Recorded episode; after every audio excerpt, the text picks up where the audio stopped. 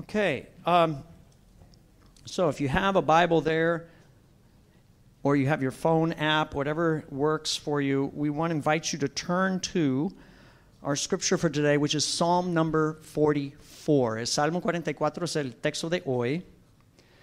And we're entering into uh, kind of a summer series that will be cropping up here and there on psalms we can pray. Estamos mirando salmos que podemos orar. And this is one of them. So what I want to do with this reading today is a little bit different. I'd like to highlight certain key verses in this psalm as we go through the message time today. So I'm going to be making reference to these verses all along the message, and I want you to have your Bibles open if you can, so that you can be ready to refer to those with me. Voy a estar eh, subrayando varios versículos clave durante el, uh, todo el mensaje, así que tengan sus Biblias abiertas, por favor.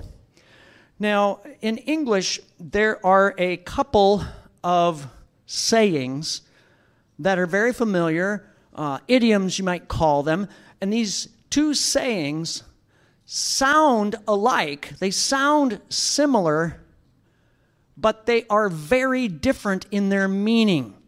Hay dos refranes en inglés que son muy parecidos, pero son diferentes. To take the bull by the horns means to take charge of a situation. It means to be sure. It means to dis- be decisive in what you're going to do. Tomar el toro por los cuernos quiere decir que uno se hace cargo de una situación.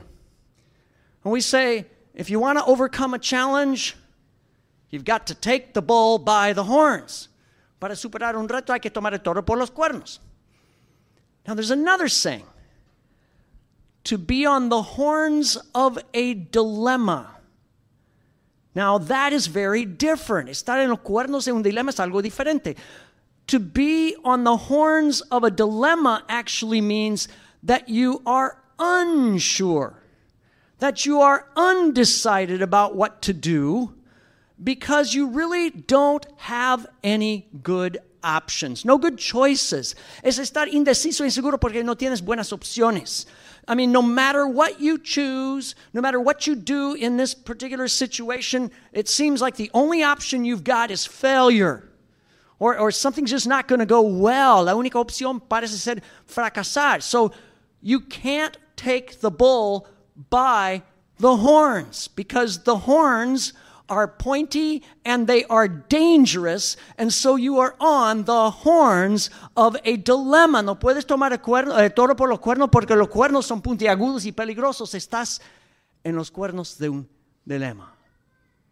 Now, I want you to, to be thinking about those two different sayings as we approach our scripture today. Vamos a tener estos dos refranes en mente. Psalm forty-four. Now, Psalm forty-four, we understand, is a psalm that was written by a group for a group. Fue escrito de un grupo para un grupo. And it says right at the top, this psalm is credited to the sons of Korah. Es de los hijos de Korah. Who were they? Well, we're not quite sure, but they were a part of the worship team at the temple. That's probably the best guess. Eran parte del equipo de alabanza en el templo.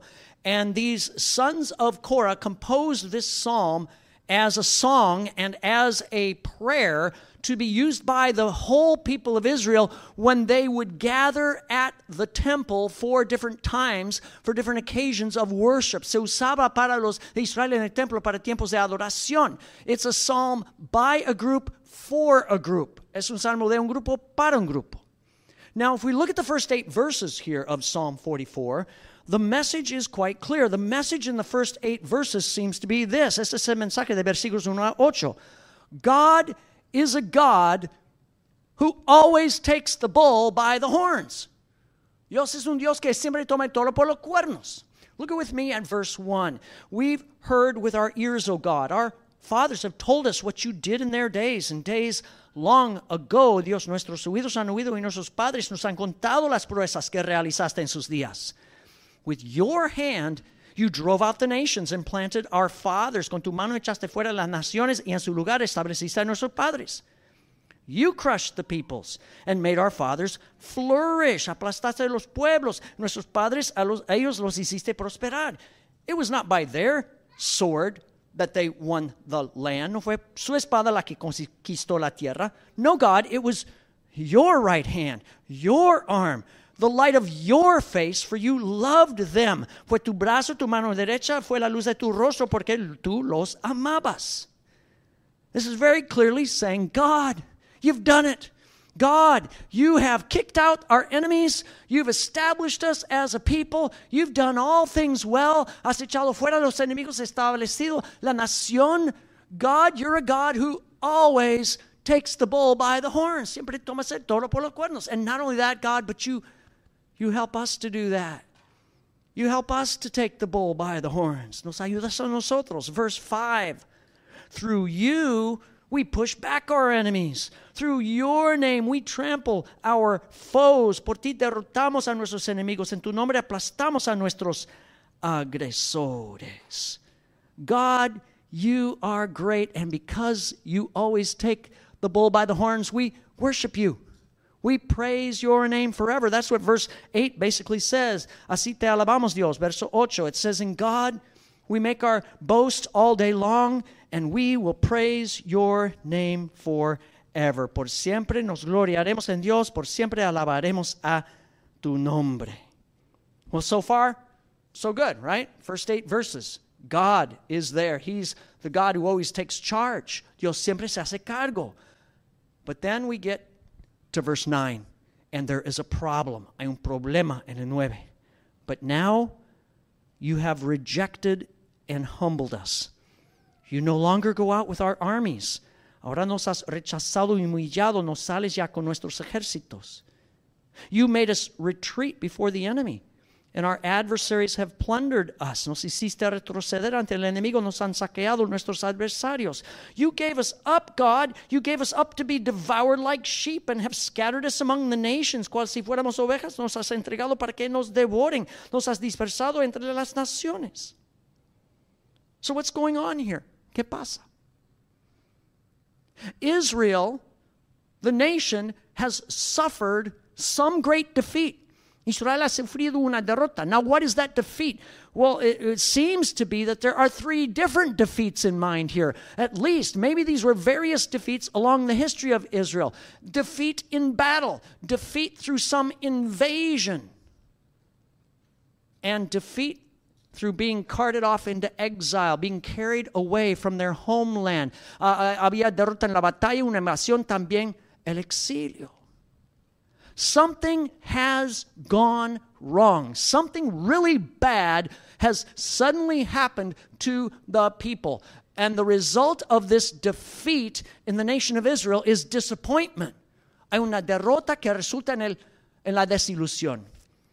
And so we come to verse fifteen, you have made us a reproach to our neighbors, the scorn and derision of those around us. You've made us a byword among the nations. My disgrace is before me all day long, and my face is covered with shame. La ignominia no me deja un solo instante, se me cae la cara de vergüenza. All of this because of the enemy who is bent on revenge.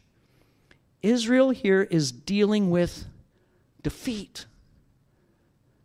Defeat that results in disappointment and disgrace and shame and mostly a dilemma.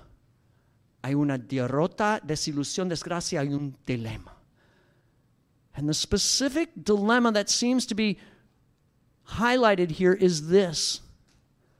Either Israel, the people, have sinned to bring about this situation, to cause this bad thing to happen, or somehow God has failed to be God.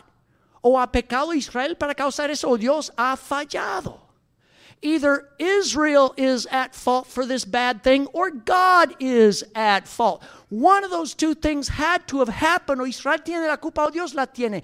But here's the problem. According to verse seventeen, it would seem Israel is not at fault. Pero Israel no tiene la culpa. Verse seventeen, all this happened to us, though we had not forgotten you, or been false to your covenant. Todo esto nos ha sucedido a pesar de que nunca te olvidamos, ni faltamos jamás a tu pacto. Our hearts had not turned astray. Our feet had not turned back from your path.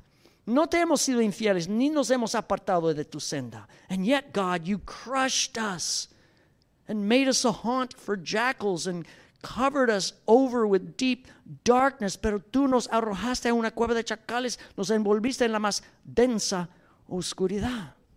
Now, we can truly say, and if you've heard enough about the people of Israel, you know there were a lot of times along the way in Israel's history where it could truly be said, Israel bought what they, uh, what they got.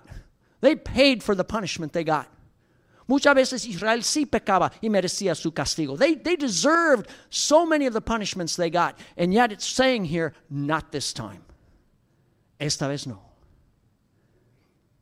Israel didn't get caught with its hand in the cookie jar. There are no fingerprints pointing to them. There is no smoking gun here to say that Israel has done something wrong. No están sus huellas sobre el crimen aquí. And yet, what's happening? The people are being punished. They're being broken and defeated. Están castigados. What's going on? If Israel's not at fault, does that mean God's at fault? ¿Tiene la culpa Dios? That hardly seems possible. We've just said God is the God who always takes charge. God's the God that always comes through. But here it would appear almost like God has lost control, or God has failed, or somehow God has not done the right thing. Parece que Dios ha fallado, que no ha hecho la cosa justa, o uh, está fuera de control. And, and all of this is producing disappointment. And it's a dilemma. What's going on here, God? Israel is on the horns of a dilemma. How do you make sense of this? Están en los cuernos de un dilema. It's a lot like what happened to another figure in the Old Testament that we know. Maybe you don't know of him, but his name is Job. Not Job, but Job. There's a book by his name, Así con Job. The story is pretty simple. Job was a righteous man, a good man, a godly man. Fue un hombre piadoso, era un hombre de, de justicia. He was a wealthy and prosperous and successful man too, which according to the Bible in those times was a sign of God's favor. If you were wealthy and successful, that meant God was on your side. Era un hombre próspero, exitoso, pues señal de la, del favor de Dios. And yet, in one day, Job lost it all. Lo perdió todo en un día. He lost his crops. He lost his cattle. He lost his servants. He lost his house. He lost his children. He lost his health. He lost the backing of his wife. I mean, he lost a lot of stuff. En un solo día perdió su cosecha, su ganado, su casa, sus hijos, su salud. What happened? Did Job sin? Did Job do something wrong to bring all of this calamity on him? Es que Job pecó en contra de Dios. His friends think so. His friends think so. Sus amigos piensan que sí. Job, you had to have done something wrong. If bad things only happen to those people that do bad stuff. Las malas cosas solo pasan a los que hacen mal, dicen sus amigos. Or is it that somehow God stopped being God? God lost control. Oops, didn't see that coming. That's what Job is tempted to believe. He doesn't want to, but he's tempted to believe that somehow God has messed up here. Job está tentado a creer que Dios ha fallado en esta situación. And so the whole book of Job basically goes back and forth between those two pointy questions. Who's at fault here, Job or God? Back and forth, back and forth. El libro va entre esos dos uh, uh, uh, puntos puntiagudos. ¿Tiene la culpa Job o Dios? Have you ever been on the horns of that kind of dilemma in your life? I can tell you I have. Yo he estado allí con este dilema. God, what's going on? I, I checked all the boxes. I did all the right stuff. I did all the right things. Yo hice todo lo bueno, and yet this thing has just blindsided me. This tragedy, this problem, this illness, this difficulty fill in the blank. Have you ever been there? If so, then you know what it is to be on the horns of a dilemma. You know what it is to be disappointed. Si has experimentado una situación así, ¿sabes lo que es pensar que uno es defraudado de Dios? So the question then becomes, what do you do? What do you do when, when God fails to meet your expectations, when, when God disappoints? ¿Qué hacer cuando Dios defrauda, cuando no llega la expectativa? Well, according to Psalm forty-four, one of the first steps when God disappoints is simply to honestly confess to God our disappointment. Primero hay que confesar nuestra desilusión ante Dios. That's really what we find. If you read through this psalm from verse nine on, what you find is an honest, raw, authentic expression of disappointment with God. Aquí hay una expresión de desilusión a Dios. Now, Bible scholars have a, a fancy name for it that I don't think really gets to how deep this is, but the word is lament. This is called a lament. Se trata de un lamento. What is a lament? Basically, a lament is pouring out and expressing your pain and your frustration and, and your questions before God. Es, es, es presentar a Dios su dolor y frustración. And we find this happening here. Verse twenty, you, you could pick from just about any verse here, but verse twenty is kind of an example of that. Versículo veinte, if we had forgotten the name of our God or spread out our hands to a foreign God, would not God have discovered it, since he knows the secrets of the heart? Si hubiéramos olvidado el nombre de nuestro Dios o tendido nuestras manos a un Dios extraño, ¿acaso no lo habría Dios descubierto eso, ya que conoce los más íntimos secretos? And yet, for your sake, we face death all day long. We're considered as sheep to be slaughtered. Por tu causa siempre nos llevan a la muerte y nos tratan como a ovejas para el matadero. So basically, the, the psalm writer is saying here, hey God, you know, if we if we tried to pull a fast one on it on you, we know we couldn't have gotten by with that. We didn't deceive you, God. We didn't try to trick you. We didn't try to, to, to slip one past you. No intentamos engañarte, Dios. No way. And yet, you're treating us like we're the bad ones here. You're, you're crushing us. We're being led like sheep to the slaughterhouse. Ah! This hurts, God. Nos llevas como ovejas al matadero. And then, in verse twenty-three, we find even more honesty here. Another kind of honesty. Hay otro tipo de honestidad en versículo veintitrés. Awake, O Lord. Why do you sleep? Rouse yourself. Do not reject us forever. Why do you hide your face and forget our misery and oppression? Despierta, Señor, porque duermes. Levántate. No nos rechaces para siempre, porque esconde tu rostro y te olvidas de nuestro sufrimiento y opresión. Here we find a different kind of honesty. It's the honesty of questioning God.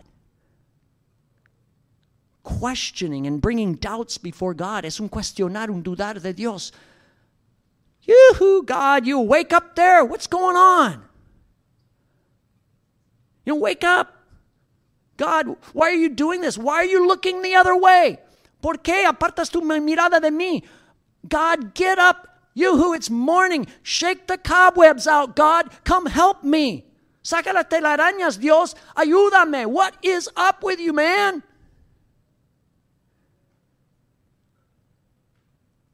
Can people actually talk to God like that? ¿Podemos hablar a Dios así? I mean, can people actually throw up challenges like that to God and beat on God's chest and, and, and question the way God handles affairs? ¿Podemos cuestionar a Dios así, retarlo y hasta golpear en su pecho?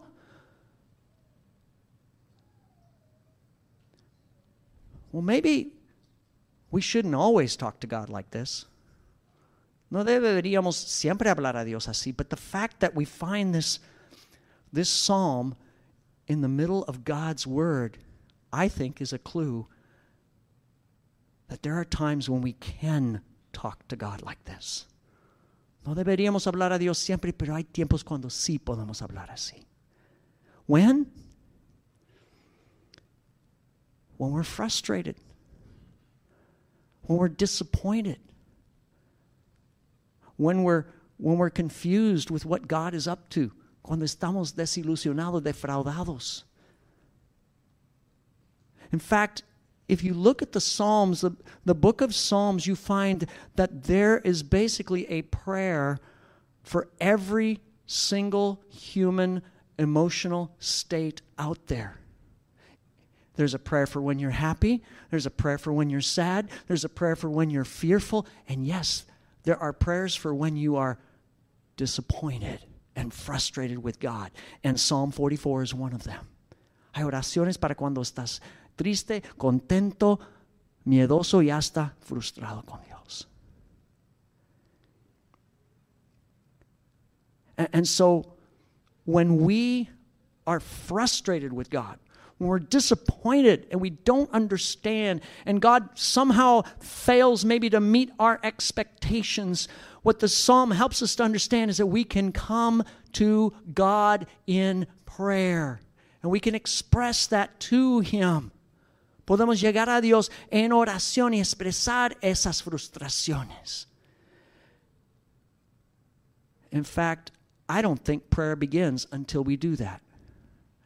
True prayer begins when I come to God as I really am in that moment, whatever the emotional state may be, and I'm coming to God as I am in that moment before God as He really is. That's prayer. La oración es llegar a Dios tal como estoy, ante Dios tal como Él es. And if we come to God with our frustrations, what we're going to discover is, how is God? What is God like? God is big. God is big enough to handle our frustration and disappointment. Él sí puede soportar nuestra desilusión. God's got a big chest, folks. He's got a really big chest. And there are times when we can beat on it and say, God, this hurts. I need your help. It's okay to do that. God allows that. Dios tiene un gran pecho. Y podemos golpearlo a veces cuando estamos frustrados. But here's the thing. If we can come to God with our honest disappointment and with our honest questions and our honest doubts, then we should also be able to come to God with our hopes, even when things seem hopeless. Si podemos llegar con las dudas, preguntas, etcétera, podemos llegar con también nuestras esperanzas. And that's where we find this psalm ending up. This is where this psalm is going to. Look with me at verses twenty-five and twenty-six, versículo veinticinco, veintiséis. We are brought down to the dust. Our bodies cling to the ground. Now that's hopelessness, folks. Estamos abatidos hasta el polvo. Nuestro cuerpo se arrastra por el suelo. Rise up and help us. Rise up and help us. Redeem us because of your unfailing love. Levántate, ven a ayudarnos por tu gran amor. Rescátanos. I think in these two very simple verses, we have really a very quick summary of the entire biblical story. Aquí la historia de la Biblia en dos versículos. We are brought down low. We are brought down to the dust by our sin. Estamos abatidos y traídos hacia el suelo por el pecado. In fact, here's the thing that we need to recognize. There are situations where maybe I didn't engage in any particular sin to bring on something bad. There may be a situation where you do that. I didn't sin here, God. That may be true, but here's the fact. Oh, yes, I've sinned. Oh, yes, I have. No he pecado aquí. I've not sinned over there, but I've sinned over here. And the good news is God doesn't give us what we actually deserve. If we wanted what we deserved, we, we wouldn't want it. So here's the thing. We are dead in our sin. Lifeless. Estamos muertos en el pecado. But here's the good news. God has risen up to help us. Verse twenty-six. He has risen up to help us in his unfailing love. Dios se ha levantado para ayudarnos con su amor eterno. And how has God risen up to help us? This is the great story of the Bible. God has risen up to help us in the person of Jesus through his undeserved death and his unprecedented resurrection. God has done something about it. Por su muerte y resurrección, Cristo sí ha hecho algo. See, we're not innocent. The reason that bad things happen in this world, we don't always have the explanation, but this much we know. We have sinned, and we're in a broken world where terrible things can happen, not because God's not in control, but because we ourselves have brought about many of the environmental concerns that we're living with. And when we sin, God does not sit idly by. He does something. He has done something. Dios ha, sí ha hecho algo. He sent Jesus. Jesus, we can truly say, is the one person who never deserved any harm, any danger, any hurt. Jesús no mereció nada. He did everything right. He was better than Job. He never disobeyed God, never strayed from the path, never ever challenged God. Nunca se desvió del camino. He never did anything, one thing wrong, and yet what happened? God did not rescue him. God abandoned him. Dios lo abandonó. God led him like a sheep to the slaughter. My God, my God, why have you forsaken me? Dios mío, Dios mío, ¿por qué me has desamparado? That's what Jesus said in the cross. The most perfect, wonderful, righteous, good person there ever was, was treated like the worst sinner in the world. La persona más perfecta tratada como el peor de los pecadores. Jesus suffered defeat and God did not deliver him. Dios no lo libró. Why? He did it for us. He did it for a bigger story, a bigger plan. Había un plan más grande. You see, Jesus' failure becomes our ultimate success. El fracaso de Jesús es nuestra, nuestro éxito. His, his defeat becomes my victory. Su derrota, mi victoria. His death becomes my life. Su muerte se hace mi vida. The cross is not God on the horns of a dilemma. What do I do? No, the cross is God taking the bull by the horns to deal with the sin and the brokenness and the evil and the pain and the suffering and the injustice of our world. He deals with it all right there. La cruz es Dios que toma el toro por los cuernos para tratar con el pecado, la muerte, la injusticia de todo. He does it by taking our place. Él toma nuestro lugar. So in light of that, whenever we are disappointed with God and we struggle to make sense of what's going on in our lives, we can come to God in prayer and we can find what we need. Because you see, many times when we're struggling to make sense of the pain in our lives, what we're struggling with, what we want is not always immediate relief. We may think that's all we want. That's just temporary. If you get relief from a problem, that's that only lasts, you know, so long. No estamos buscando un alivio temporal. What we're looking for, really, when we're disappointed, what we're looking for is the final victory over everything. We want final victory. Queremos una victoria final. And that final victory is in Jesus. That's what we're really needing when we're disappointed with God. Buscamos la victoria final que está en Jesús. Job put it this way with words that I, I think are so strong. He said, in the midst of all his suffering and pain, in Job nineteen, he says, I know that my Redeemer lives and that in the end he will stand on the earth. This is before Jesus ever came. He's saying, I know there's going to be someone that's going to come and, and rescue me from this. Yo sé que mi Redentor vive y que al final triunfará sobre la muerte. And then listen to this. This is crazy that he would say this. And after my skin has been destroyed, yet in my flesh I will see God. Yo sé, él dice, que cuando mi piel haya sido destruida, todavía veré a Dios con mis propios ojos. Even after my body is laid waste, I'm going to see God.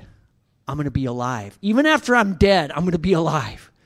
Aun después de la muerte voy a estar vivo. What is he expressing there? He's expressing the final hope of the resurrection, the final hope that we have in Jesus. And Paul says it in Romans eight. He says, I'm convinced there's nothing, not life, not death, nor angels, nor demons, nor any bad thing or good thing that can ever happen to us on this earth that will ever separate us from the love of God in Jesus Christ our Lord. No hay ninguna cosa mala ni buena en la tierra que nos puede separar del Señor Jesús. That's what we're really wanting when we're disappointed. We want it all to work out the way God has promised, and it will. So I want to ask you this morning if you are disappointed with God in some way today. And if you are, that's okay. Está bien si estás desilusionado por Dios. If you're disappointed with God, I have a psalm to recommend to you, and it's Psalm number forty-four, that you'd read it, pray it. Get to know it. Lean el Salmo forty-four. But here's the thing. Pray Psalm forty-four all the way through. Pray it to the end. Hay que orar hasta el fin. Express your frustration to God. Yeah, do that. But do it all the way to the end. Expresen sus frustraciones hasta el fin. Your questions. Yes, I will say this. You can doubt. Go ahead and doubt. Puedes cuestionar y dudar, but do it all the way to the end. Don't stop halfway. Keep doubting all the way through to the end, because you know what the end is? The end is Jesus. He's on the other side of your questions, your doubts, your frustrations. Hay que dudar hasta el fin, y el fin es Jesús. In Jesus, all of our dilemmas are resolved. En Jesús todos los dilemas están resueltos. So I want us to pray right now. I want to pray for you and for all of us. And I'd like us to, to end with the Lord's Prayer, because there's a part of that Lord's Prayer that I think is so encouraging. What are we hoping for? For God's kingdom to come and His will to be done on earth as it is in heaven. Vamos a orar juntos y después les invito a orar el Padre Nuestro conmigo. So we're going to begin in prayer, and then I'm going to invite you to pray the Lord's Prayer with me. Heavenly Father, thank you for Psalm forty-four. Thank you that we have an example of how we can express frustration to you without giving up on you, because you never give up on us, even when we have failed. Gracias por este salmo que nos ayuda a expresar la frustración y hacer nuestras dudas. Heavenly Father, I want to pray right now for whatever situations may be frustrating some here today, that even in the pain and the questioning, people would sense you are there. Whenever we suffer, we have an opportunity to identify with the suffering of Jesus. And I pray that that suffering can actually be an opportunity for us to do that. Cuando suframos, podemos identificarnos con los sufrimientos de Jesús. And maybe we're not at this place today. Maybe we're in a great place. Praise God. But Lord, we know someday we will more than likely be in this place. Help us not to forget what your word teaches us. Si no estamos frustrados, ayúdanos a no olvidar lo que dice tu palabra hoy. And Jesus, thank you that you are the end of it all. You're the really ultimately what we need, what we're hoping for. And you have come to put things right, and you will. Everything will be right in you. Has venido Jesús a poner todas las cosas bien. So Teach us. Teach us to pray in our frustration, in our joy, in our fears. Teach us to pray. And thank you for the prayer you've given us. Gracias por esa oración que nos has dado para orar. We pray it together to you.